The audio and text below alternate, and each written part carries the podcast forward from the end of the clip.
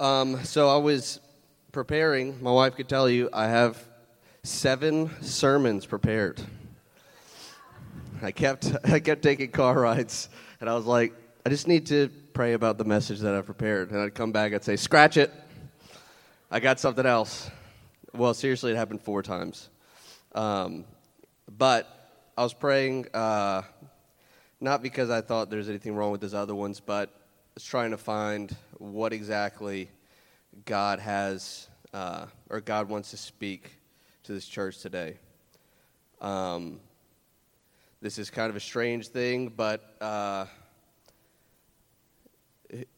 most people probably don't know this. Uh, this story. This story is it's in Second Kings, I believe, if I'm right. Yes, Second Kings chapter four, verse sixteen. It's about the Shunammite woman, Elisha and the Shunammite woman, which is a very obscure, seemingly obscure story, and it's very self-contained, and it's a it's a it's a message for the people of God specifically. So basically, I'll just jump right in. The woman sees Elisha coming through where she lives, Shunem, and she sees him coming a lot, and she's like, Surely this man is a man of God. What I'm going to do, I'm going to talk to my husband, but apparently it's only about her, so apparently she calls the shots around there. So she says, We're building a room on the roof. It's going to have four walls and a roof. We're going to build a room for him to stay. And uh, right off the bat, we know as the reader okay, this is not some person that needs a miracle. This is a person that loves God. It says, hey, I'm making a room, I'm putting a place in my life, in my house for God. I want nothing. I don't want a single thing from him. This is for God. Um, so Elisha's like, all right, well, so essentially, God has a bedroom. And uh, Elisha's in there, and Elisha has a servant, which his name is Gehazi, Gehazi, whatever. Um, and he's like, "Hey, we got to do something for something for this lady." Like she, because I guess he's used to people being like, "Hey, here, let me give you something," and also I need a miracle, or also I need a word. So he's very accustomed to that. So she asks for nothing. Just she's a wealthy woman, wealthy family, and she's like, "Nope, I just hooking God up. That's all. And so he's like, okay, anything that you want. Go get the woman, ask her, is there anything you want? And she's like, no, I'm good. My, my family has provided enough for me. I have everything that I need. And so that's not good enough for Elisha. So Elisha asks his servant, says, okay, well, we got to get her something. And then he says, how about a son? Which is pretty intense because Elisha was thinking, like, let me go, t- you want me to go talk to the king? for you or, you know, the general of the army. And then the servant was like, you know what? Give her a son. That's, uh, which is not a favor.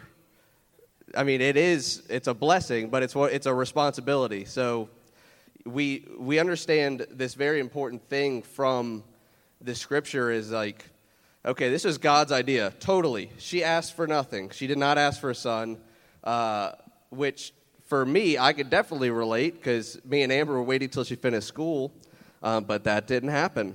God had other plans.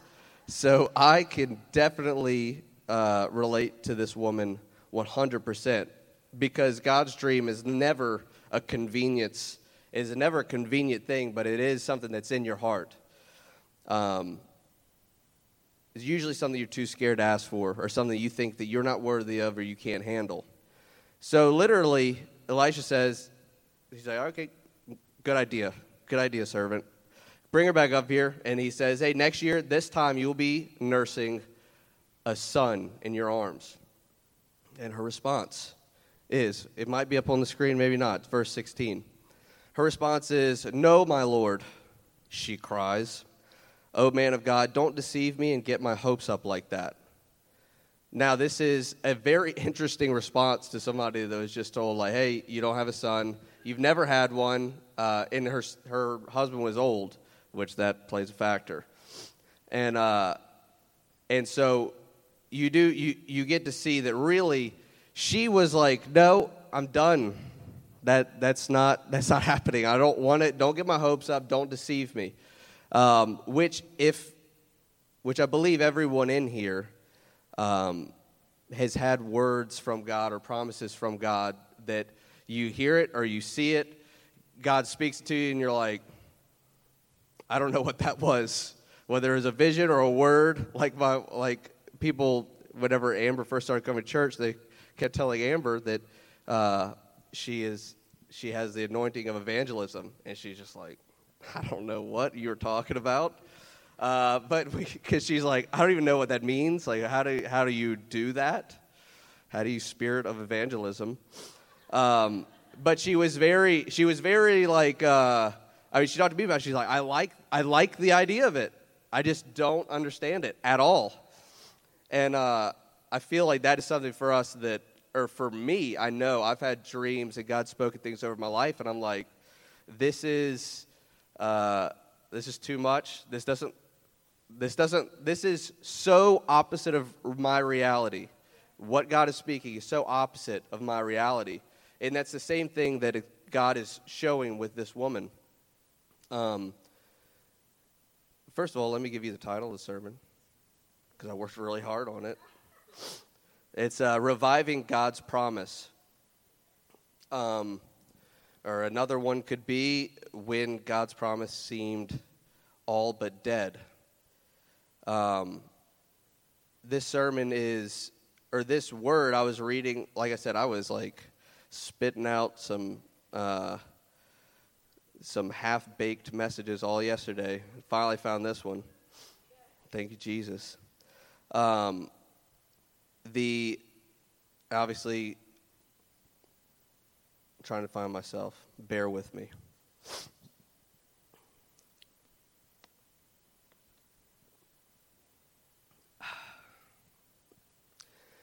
The uh, I'm going to kind of go through the story real quick, and then we'll kind of come back with points. Are y'all good? Can y'all follow me? Thank you. I've had this. I've had a uh, thing. My my wife's been telling me that I'm snoring like an absolute lawnmower in the middle of the night. She, she, whenever I woke up at six this morning, she was like, "Get out! I'm not waking up. I need about an hour more to sleep because you have a problem." She literally told me, "If you don't figure out how to stop your snoring, I'm gonna find somewhere else to sleep." I was like, "Are you seriously? What?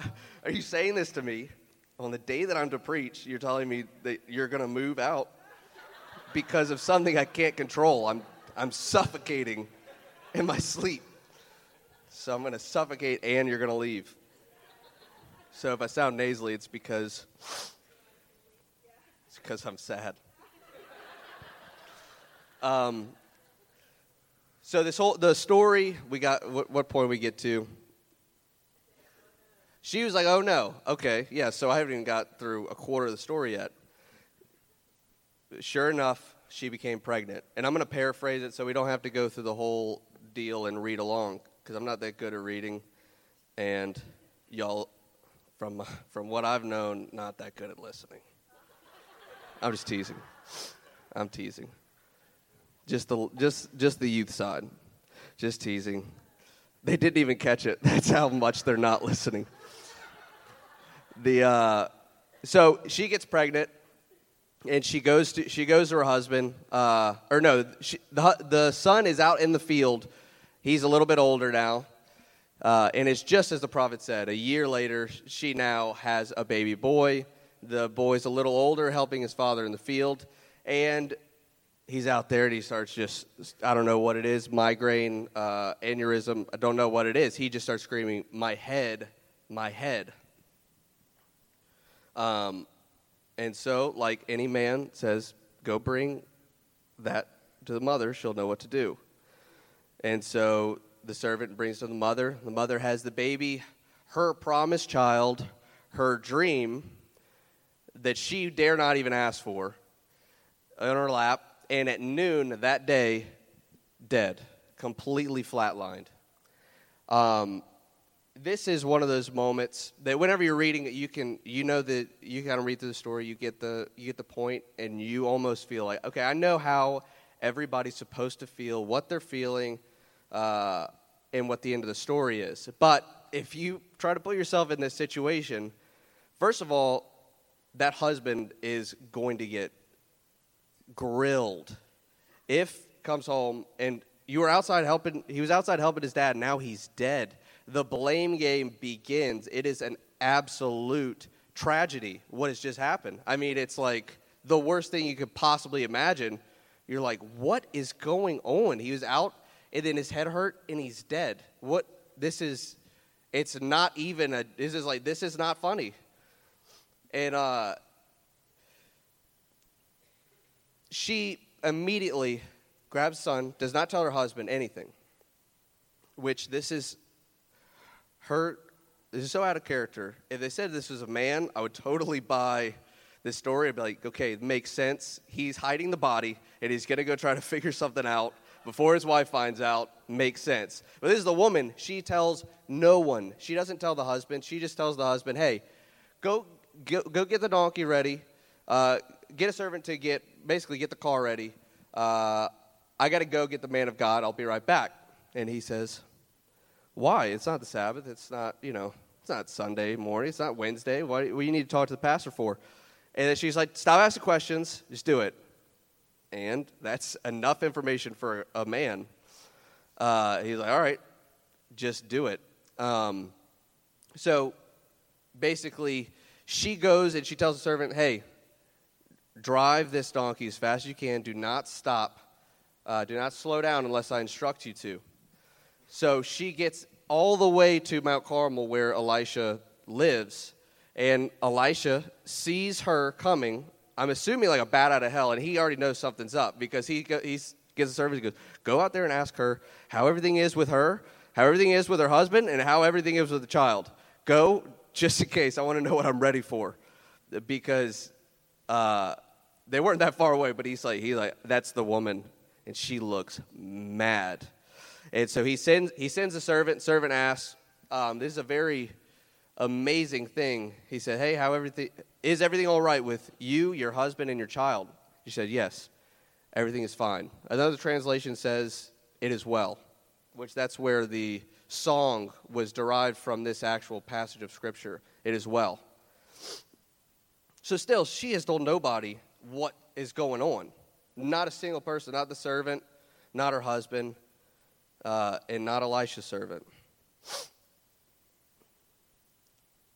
They finally they go up to the mountain, and she immediately falls to the feet of the prophet, and she is inconsolable. She's crying, and uh, the servant's trying to get her off, and the prophet says, Leave her alone. She is deeply troubled, but the Lord has not told me what it is.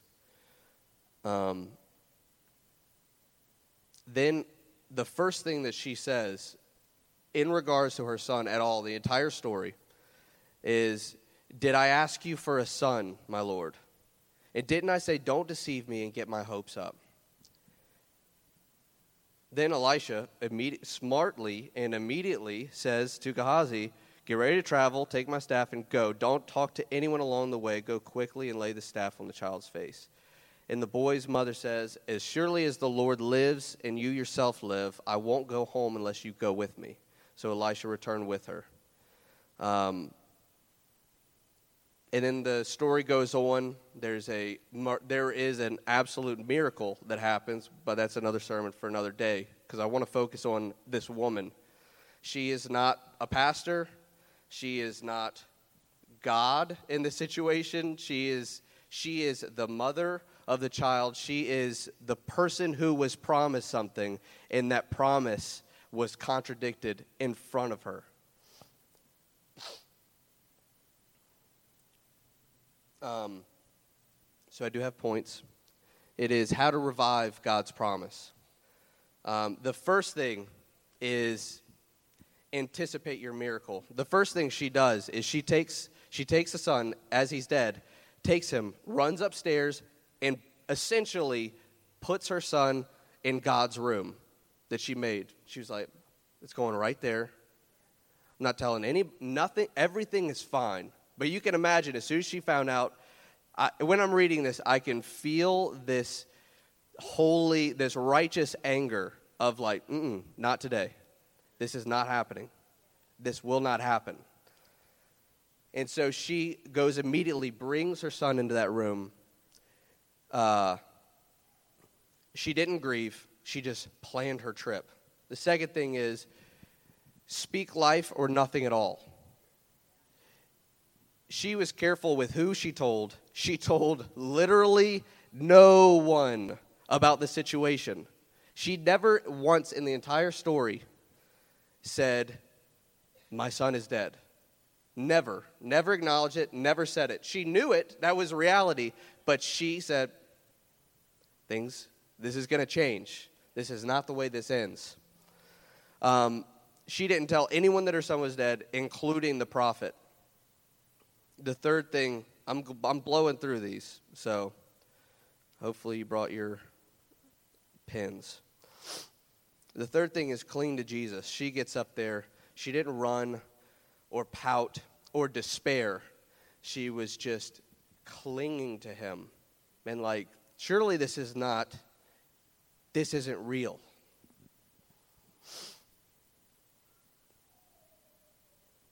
The fourth thing is remember that the dream was never yours. Um, it's a powerful thing for me. Uh, and I know my family and a lot of people I know is that whenever it, things look contradictory to what God actually said, how they're going to be, especially with a promise from God, you have to say, This is God's. And whatever is born of God's overcomes the world. And you hold on to that word and you hold on for dear life because that promise is more important than the pain. The fifth thing is, uh, and final thing is, do not yield. Fight. She didn't leave God alone. She told the prophet, hey, I'm, I'm not going anywhere. As sure as God is alive and you are alive, it sounds like a threat. It sounds like she says, I'll kill God and you. If you, I will not go anywhere. God will die and you will die before I leave because I will not leave. It is like, it is this statement of like, I'm going nowhere. She didn't go, she didn't go with the servant who the servant was running with the staff, did not go with him to go see, like, is this going to work? She's like, nope, I'm staying with the man of God. And essentially for us, it's like, no, I'm staying with Jesus till I see the miracle. I'm not leaving his side. I don't care if I'm here or there where I need a miracle. I'm staying with God. Monday, Tuesday, Wednesday, Sunday, it does not matter. Um, I had a similar. Uh, I'm going to try not to cry because I once I get going. My dad can recover. I can't. Um,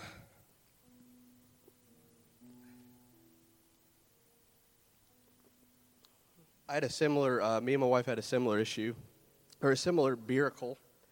Um, try not to cry. We were, we, we found out we were going to have a son or a baby rather. Well, I knew. I, I peeked during the ultrasound. Surprise! She still doesn't know whether to believe me or not about that. it's true. Um, so I knew, and uh, and then we got a. Everything was good, and we were excited, and uh, and we knew like this is God's deal, like point blank. It's clear, like we were. She was you know, we were taking precautions to make sure that she didn't have the baby until she was out of college. We were planning, but we also said, if it's God, it's God, and God will do what He wants. Um, so we found out she was pregnant. We were all blindsided, um, but super happy. And uh, and I knew this is God's. This is what God wanted. No, no need to freak out or stress out. This is God's. Um, we got news probably about, what, two weeks ago? Just over two weeks, maybe three, um, that the baby might not be healthy. Um, there's a huge difference between knowing and then hoping. And, uh, and we found out that our baby might not be healthy. It is a big deal. And I immediately was strong. And I was like, hey, and she was crying when she told me, hey, it's okay. Everything's going to be all right. This is God's deal. Do not worry. And, uh, and I was good for a whole day. And then uh, I started panicking, having like a panic. I yelled at Becca. so I was panicking. Um, but I was, it was, for me, I was like, okay, we need a miracle. Um,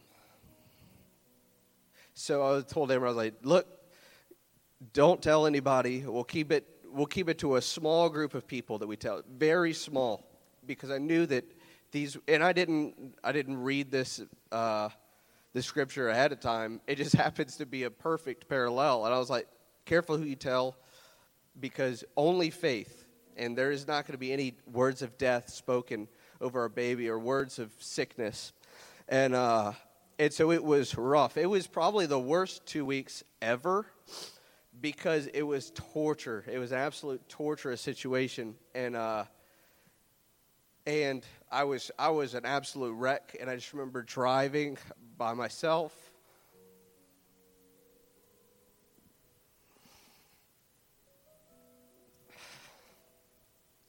I was like, Lord, please.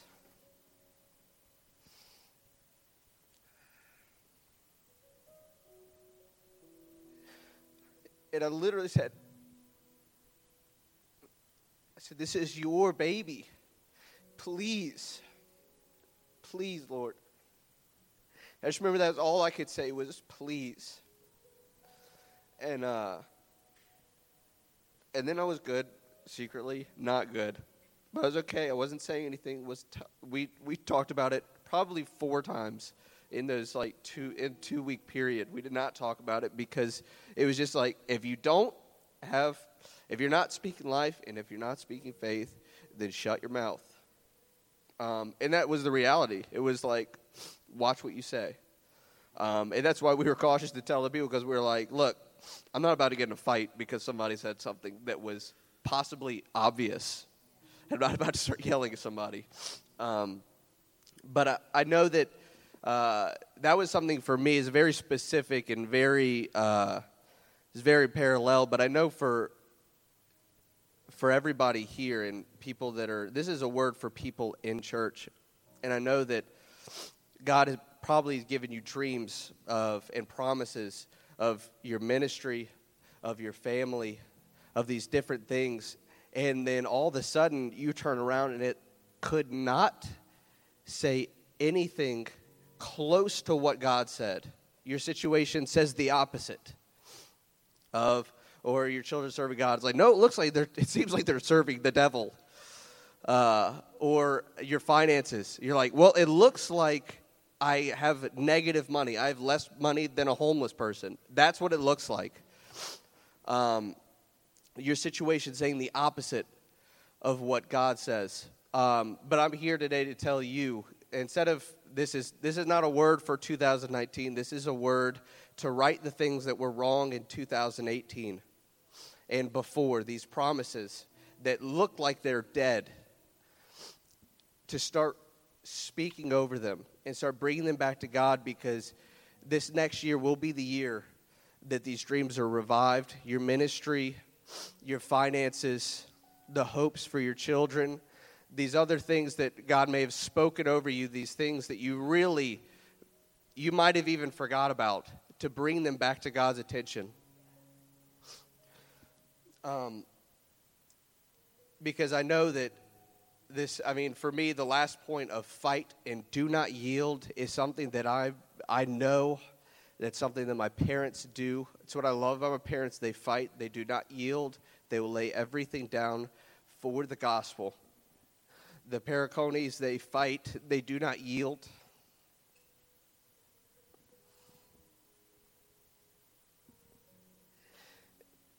And I know today that there's people here that need to encourage your loins.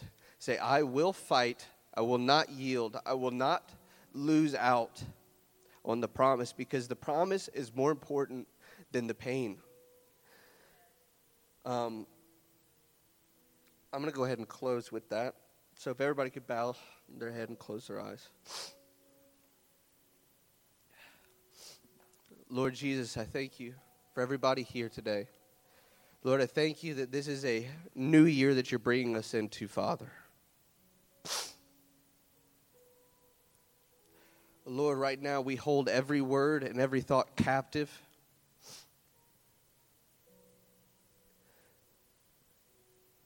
And call it under the authority of your Holy Spirit and under the authority of your blood, Jesus.